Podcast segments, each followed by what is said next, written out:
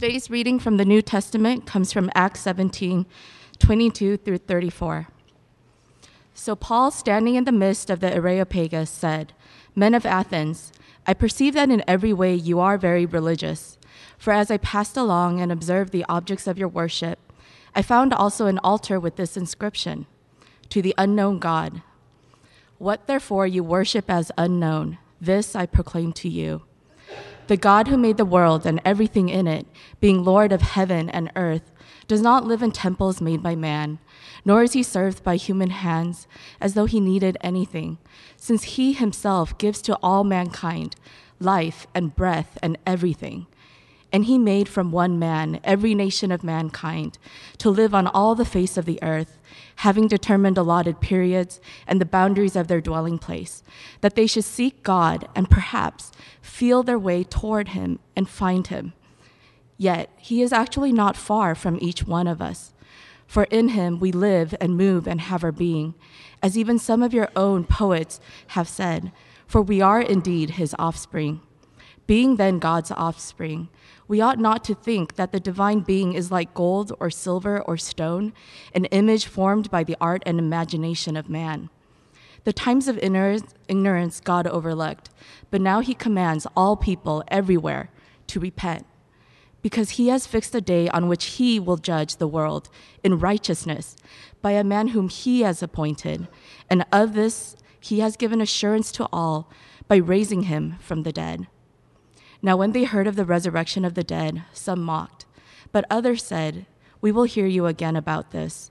So Paul went out from their midst, but some men joined him and believed, among whom also were Dionysius, the Areopagite, and a woman named Damaris, and others with them. This is the word of the Lord.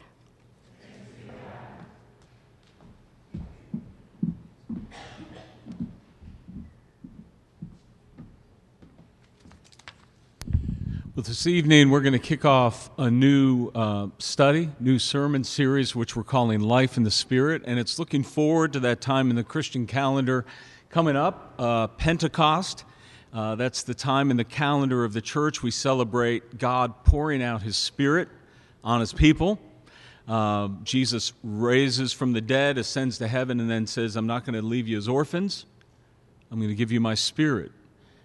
The book of Acts, when it tells the story of the church, says um, Luke, in his Gospel of Luke, reported all that Jesus began to do and teach.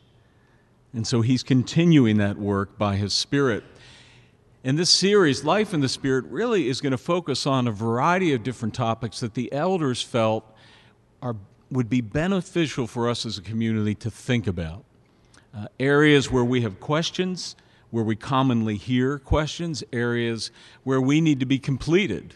Um, or maybe uh, someone who's looking into the Christian faith, coming to faith for the first time. And uh, I've asked uh, Matt Miller to uh, kick this series off. Matt has been on the staff of two of our churches, Grace Downtown for years, and then Grace Meridian Hill. He's also one of our pastoral interns, and in a couple weeks, he's going to graduate from Reformed Theological Seminary. So he's been looking forward to that. Um, he and Elizabeth, his wife, will be moving down to Mississippi, where she'll be a professor of English at Mississippi State. And Matt is in some conversations with some churches. So this will be the last time for a while that we get a chance to hear this brother preach and teach. I'm going to ask him to come on up now. Uh, a couple weeks ago, I began to, to teach, a, um, rather, I began, I taught, preached, whatever you want to call it, a sermon that had to do with evangelism, sharing the faith. And in that, I, I told you about an experience I had meeting with people that identify as agnostic or atheist through a website. And I said the inspiration of that came from this guy. Uh, Matt had the idea first. Um, you know, he really has had such a heart to share his faith with people that haven't had a chance to hear. Whether it's running around Chinatown uh, handing out brochures for a Christmas concert, or whether it's uh, meeting with people from Reddit website, whatever it be. So I'm so glad that we have him to talk on this topic. So come here, let me pray for you. Thank you so much for Matt, his life. Thank you for his wife, Elizabeth, their long ministry here. Thank you for the gifts you've given this brother. I pray you'd bless us now as we learn. In Christ's name, amen.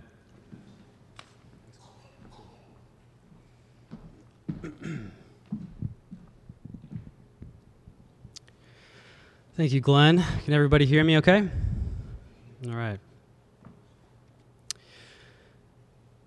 So, two weeks ago, Glenn kicked off, uh, not kicked off, he actually was ending the series on Romans, and he introduced us to the topic of evangelism. And I recommend that you listen to it. Um, he talked about why evangelism is important and how evangelism functions. So, I'm going to talk about how we share our faith and hopefully lay out some very practical ways of doing that. And I will just say that I'm so thankful for this opportunity to, to preach tonight. Um, it's been amazing getting uh, all the years that we've had here uh, to spend at Grace Downtown and Grace Meridian Hill. So, thank you for uh, encouraging me and praying for me and Elizabeth. All right. So, most of us in DC would agree that to live a decent life, uh, to be a good neighbor, to be an ethical lawyer, we can do all of these things without anyone thinking or knowing that we are Christian. You've heard the saying, preach the gospel at all times, and if necessary, use words. And we tend to live this out, I think, more than we would accept. We think if we treat others really well and work hard, we'll give off some kind of Christian aura. And this aura will draw people to us, and they'll ask privately to us about Jesus. And then we'll give them some kind of really quick elevator speech about Jesus and the gospel, and they'll become Christians and we'll grow together. That's our sort of dream scenario, right? That's mine. That's never happened. An op ed in the Washington Post last May said of that saying, it's almost like saying, feed the hungry at all times, and if necessary, use food. Um, yeah, it's a little, it's a little funny. Somewhere between that criticism and the original saying is, I think, the sweet spot for sharing our faith as Christians. So, how do we share our faith? The Bible gives us some people to model ourselves after. And the Bible actually gives us several different methods, but tonight we're just going to focus in on one, and that's Paul's when he's speaking to the men at Athens. So, here's what we're going to do. We have three parts to this. The first part is called the method. That's our first point. And we're going to say we're going to see how Paul shared his faith through this passage. The second part is called the teacher. We're going to find out who Paul learned his method from. And finally, the third part is the invitation how we can share like Paul. So it's the method, the teacher, and the invitation, and each part is going to move exponentially faster. So, part one, the method. How did Paul share his faith? Let's move through this passage together and find out. So, keep your bulletin close to you to reference. In Acts 17, the Apostle Paul is moving from city to city sharing the gospel. And he stopped in Athens as he's waiting for his friends and colleagues to meet up with him as a, so they can continue traveling around the world preaching. Earlier in chapter 17, we see that Paul, after he's walking around and observing things, he sees that the city is full of idols.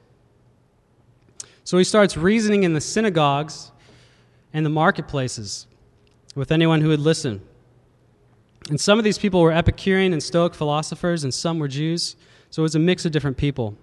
And we know from verse 18 that Paul was talking with people about Jesus and the resurrection, and this was causing quite a bit of a stir. So the philosophers in Athens decide to bring Paul to the Areopagus, which is just uh, a place where uh, the men of Athens, these authoritarian figures, would hear people, hear their thoughts. It wasn't a trial, but it was more just an official kind of hearing. Um, the Areopagus is also known as Mars Hill, which is a lot easier to say, and that's why you hear it more often. Um, so, Paul had taken time to observe and learn about the culture and people in Athens. Interestingly, Paul doesn't quote any scripture in this speech. Instead, he only quotes Greek poets. He starts his speech by pointing out how devoutly religious can also be translated superstitious the people of Athens are. In verse 23, Paul refers to an inscription he had seen on an altar that said, To the unknown God. He then uses this inscription to the unknown God as a bridge to tell them about the one true God, the God of the Bible. This God is the creator of the universe who doesn't reside in a building and has no need for humans to serve him. Instead, this God freely gives to mankind life and breath and everything. This God is pleased to accept the service of his people, not because he lacks something, but because he loves his people. By verse 26, Paul really starts to heat up with what he's talking about. God, who created everything, also created the human race. And this human race descended from one man, one origin. Many Athenians believed they were somehow a superior race since their bloodline traced back to the original immigration to Athens. They believed they were racially superior to all outsiders. Paul confronts their supposed racial superiority with biblical truth. He says God made man God made from man every nation of mankind. Therefore the Athenians had no justification for racial superiority. And there's likewise no racial superiority for any people group today. So most of us here tonight already accept that any form of racial superiority is a tremendous evil. And you would agree with the Bible's teaching here. But you may immediately reject the notion of God creating man from a common human ancestor. And that's a valid objection with the amount of scientific research that we're seeing today. If I had time tonight, I would have loved to discuss the ways that the Bible interacts with science but I don't have that time. And so, don't be afraid to bring these types of tough questions to the Bible. Bring these questions to people in your community group, to the elders of our church. We invite these kinds of questions, and I know they have helped me grow tremendously. But tonight, we're going to build off our common agreements about this passage so far and see what else Paul has to say instead of focusing on that topic. Verse 26 states that God made the earth with humanity in mind. God was building us a home before he created us. Paul says God did this so that humanity would already know him. God has never been hidden. The knowledge of God as creator is built into our existence, you could say. We were created to give thanks to God. Commentator Conrad Gempf helps clear up a common misconception of verse 27. Based on this verse, you might think that it's God laying out a trail of breadcrumbs for us to follow after, and then we might find God. But this isn't quite right. Conrad writes that verse 27 isn't to be read as he is close so people can find him, but rather people cannot find him but this isn't because he's far away. Think of it this way if you have a contractor build you a home, and you step into it with the first, for the first time with this contractor, you don't thank humanity in general for the craftsmanship of this new house, right? You wouldn't say, uh, or you wouldn't see a show on HGTV, you know, where they do the house flipping thing, and the, the new couple comes in with the contractor to see the final house, they wouldn't say, Oh my word, isn't humanity great? Standing next to the contractor. They wouldn't say, Humans are so skillful. The energy of humanity has produced this beautiful home for me and my family. You will never hear that. You thank the builder of the house who's standing right next to you, which is what always happens, right? So Paul says it's ridiculous that we would give our appreciation and thanks to anyone but God, who is the creator of this world. Paul's beginning to point out some of the contradictions to his listeners' beliefs. He's saying, God has been close to you this entire time, and you've closed your eyes. You suppress your knowledge of God by your own willful actions, and you deny the one true God who created the world. You might remember from Romans 1:20 when Glenn preached on this back in the fall as he kicked off a series on Romans where Paul says, "For his invisible attributes, namely his eternal power and divine nature, have been clearly perceived ever since the creation of the world in the things that have been made, so they are without excuse." In other words, everyone knows God created the world. No man is ignorant of God. Paul illustrates his arguments by quoting from two Greek poets in verse 28. If we were, if we were to read these poems in full, we would see that it's Zeus who's the supreme being that these poems are referring to. In Zeus we live and move, for we are indeed Zeus's offspring. Paul is both showing honor and knowledge for the authorities that his hearers respect. But he's also pointing out how badly they're missing God. A few months ago, I met uh, with an atheist uh, from, the, from Reddit, uh, as Glenn was talking about. Uh, I'll call him John. And his mother is a Christian, I learned, and his father is a Muslim. John grew up deeply interested in studying the existence of God, and their family was very comfortable sitting at the dinner table arguing about God's existence and talking about different philosophical positions. So, debating religion was part of John's entire childhood. Eventually, he would let go of the Muslim faith and the Christian faith because he didn't think it stood up to inquiry. I asked him several questions about what he now believed about the world and spirituality. First, he told me how he believed morality was socially constructed. Then he said that God didn't exist, but instead a wonder and awe of the cosmos is in all of us. So I brought up Terrence Malick, who's a film director who uh, made the film Tree of Life with Brad Pitt. And Terrence Malick's whole thing is bringing out the wonder and awe of the universe in each of his movies. And for John, this was someone who related directly to him to describe what he would understand as kind of the existential, out there being kind of thing. Maybe you have similar beliefs. Maybe you've read different things about how people make sense of this wonder could be that you've seen this wonder and awe in all things, or maybe you've read about the indestructible energy at the core of an atom, or something else. But Paul is making sure that the Athenians leave this conversation knowing that it's the God of the Bible they should be worshiping, not an existential unknown being.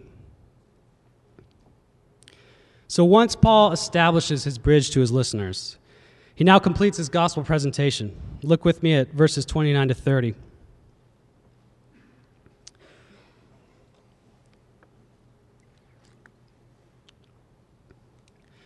Paul says God made us, so we can't be like anything man creates. Man is made in the image of God, not the other way around. This time of ignorance, which Paul means to say up until the life of Jesus Christ, God overlooked but now God commands all people everywhere to repent.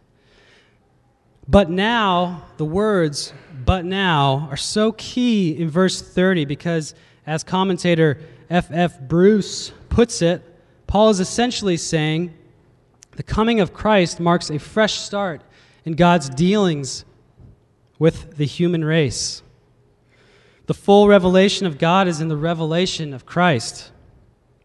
You have a second chance to believe in God.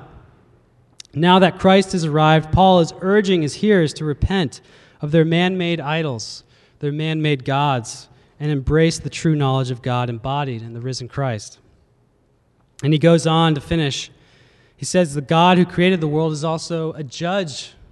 He's also the judge of the world. He's appointed a day in the future when the man he's appointed, Jesus, will come to judge every person that's ever lived. To those who repent and believe, this day is a day to look forward to with hope. To those who don't repent, it's a day that will only bring us fear. And so you might expect at the end of this speech, the Athenians mocked Paul for speaking about a resurrection of all things. But some believed and wanted to hear more. And oftentimes that's the case when Christ is shared. So, Paul's method can be summed up in a few different notes. And Pastor Tim Keller highlights a few of these for us. The first is that he uses vocabulary and themes that are familiar to his listeners. Secondly, he describes God in ways that his listeners could accept. He quotes authorities that his listeners respect. He starts with points of actual agreement between their beliefs, and he affirms their longing for truth. We see through Paul that sharing your faith has as much to do with listening and observing than it does with speaking. Sharing your faith has as much to do with listening and observing as it does with speaking. Paul couldn't speak this way unless he cared for his listeners so much that he knew them down to the poets that they read. He found points of common interest and belief. He didn't act boastful or condemn them with a Bible verse. He knew starting with John 3:16 wouldn't get him anywhere. He doesn't assume they know who Jesus is or what the word sin means perhaps. He approaches them where they are, not where he wants them to be. Tim Keller calls biblical truth that Christians and non Christians both agree on a beliefs. A beliefs, not that special. But an A belief might be the agreement over how wrong and evil racism is, perhaps. But then there are B beliefs. These are the points of contradiction. Someone who doesn't believe all mankind has dignity because they're made in God's image will obviously have other reasons for believing that racism is evil. It's the work of the loving, patient, patient Christian to ask questions and to learn about how they've come to their convictions. Once they have time to think and discuss, an opening will inevitably occur for the Christian to build off this A belief. In this case, the condemnation of racism from the Bible. Then they can gently bring to light the vulnerability, the vulnerable foundation of their friends' B belief. Finally, they show how the Bible actually makes the most sense. So, Paul brings the philosopher's foundation into the light. He says, Since we're made from God, how can he be created out of gold by us and worshiped as we want, made out of images we create? Paul shows them that their beliefs fail on the basis of their own premises. He shows them lovingly and graciously how their own beliefs about idolatry are inconsistent with their own beliefs about God. So you might be thinking this all sounds kind of hard or confusing. You might be saying, I can't be expected to have conversations like this. Paul's really smart, he's really knowledgeable at the Bible, he's, a, he's an apostle. You might say, like I did for a long time, that I don't think I'm smart enough to have this kind of conversation with the people that I know or where I work with. But I have good news. You don't have to be smart to have these kinds of conversations. If we listen more than we talk and ask questions as simple as, Why do you believe that? we'll be amazed at where God leads the conversation. And I've seen this so many times. Built into Paul's method is that he knows his hearers' beliefs will ultimately end up failing on their own premises. When someone's premise starts to shake, it leads them to questions. It also leads to vulnerability. In my own conversations with different atheists in this town, there always came a point where their explanations would kind of get held up. And they would either say they needed to think more deeply about it, or they'd ask me what I thought. And it's in these moments that we need to know God's truth revealed in His Word. These are opportunities for us to share. You don't have to be smart to ask questions, but you do need to be knowledgeable of your faith and the hope that's within you. It's imperative that we read and seek to understand God's Word, but we don't need to be experts. So, part two the teacher. Who did Paul learn this model from? Where did Paul learn to love people so much that he dedicated his time to understanding different cultures than his own? Why was he kind and understanding rather than arrogant and prideful? After all, Paul didn't balk at their faith in idols. In love, he acknowledged that yes, God is to be worshiped, but he's not to be worshiped in idols, and he's not to be worshiped the way you want to worship him. Paul learned his method from the master evangelist himself, Jesus Christ. You see, Paul used to be an elite, an elite Jewish political figure of sorts, and he hated hearing about Jesus. He was one of the main persecutors of the early Christian church. But one day, Jesus met him for the first time on the road to Damascus, bringing himself down to Paul's level and communicating with him in a way he would clearly understand. Listen to Paul yourself, and at this point he was referred to as Saul. But in Acts 26, listen to this. This is Paul speaking. I too was convinced that I ought to do all that was possible to oppose the name of Jesus of Nazareth. About noon, as I was on the road, I saw a light from heaven, brighter than the sun, blazing around me and my companions. We all fell to the ground and heard a voice saying to me in Aramaic, Saul, Saul, why do you persecute me? Then I asked, Who are you, Lord? I am Jesus, whom you are persecuting, the Lord replied. Now get up and stand on your feet. I have appeared to you to appoint you as a servant and as a witness of what you have seen of me and what I will show. What I will show you. I will rescue you from your own people and from the Gentiles. I am sending you to them to open their eyes and turn them from darkness to light and from the power of Satan to God, so that they may receive forgiveness of sins and a place among those who are sanctified by faith in me.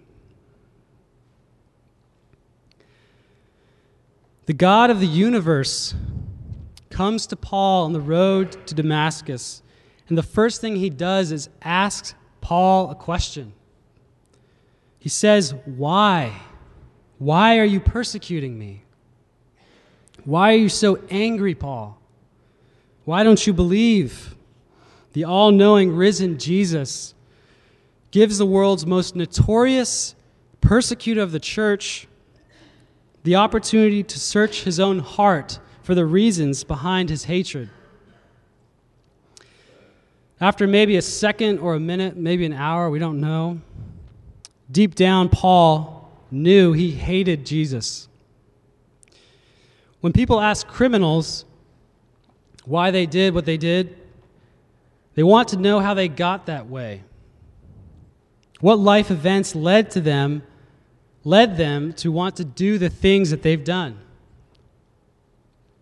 Paul knew in this moment that unless the grace of God transformed his heart, his sin would condemn him for eternity. He needed the kind of forgiveness that's only possible with Christ. So Paul repented and believed in Christ. And the Bible says Paul went away for a few years after this event. During these years, the grace of God would transform the way Paul would see everything in the world. The forgiveness of sins and transforming love of Christ would become Paul's singular focus for the rest of his life.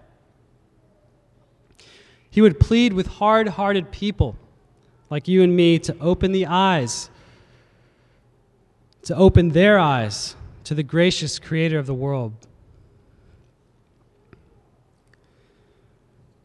Finally, our third part, the conclusion, the invitation.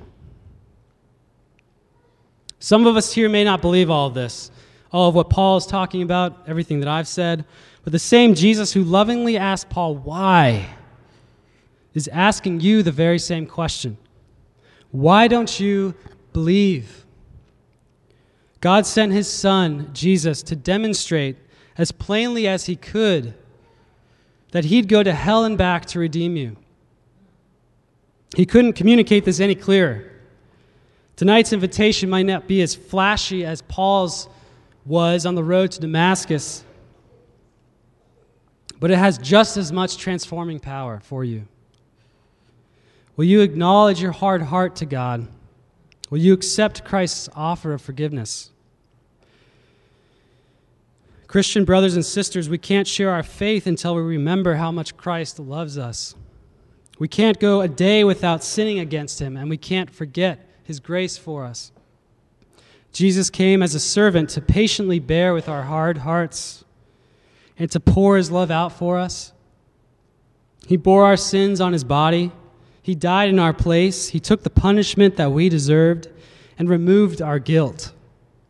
And he wrote this all down in a book to remind us every single day that he is our God and we are his people. This is the God we worship. So let's ask God that he would give us opportunities to tell others about him. Let's ask God to give us the right questions to ask and the ability to listen for days and months and years and use us to bring people into the saving knowledge of his son, Jesus. Let's pray.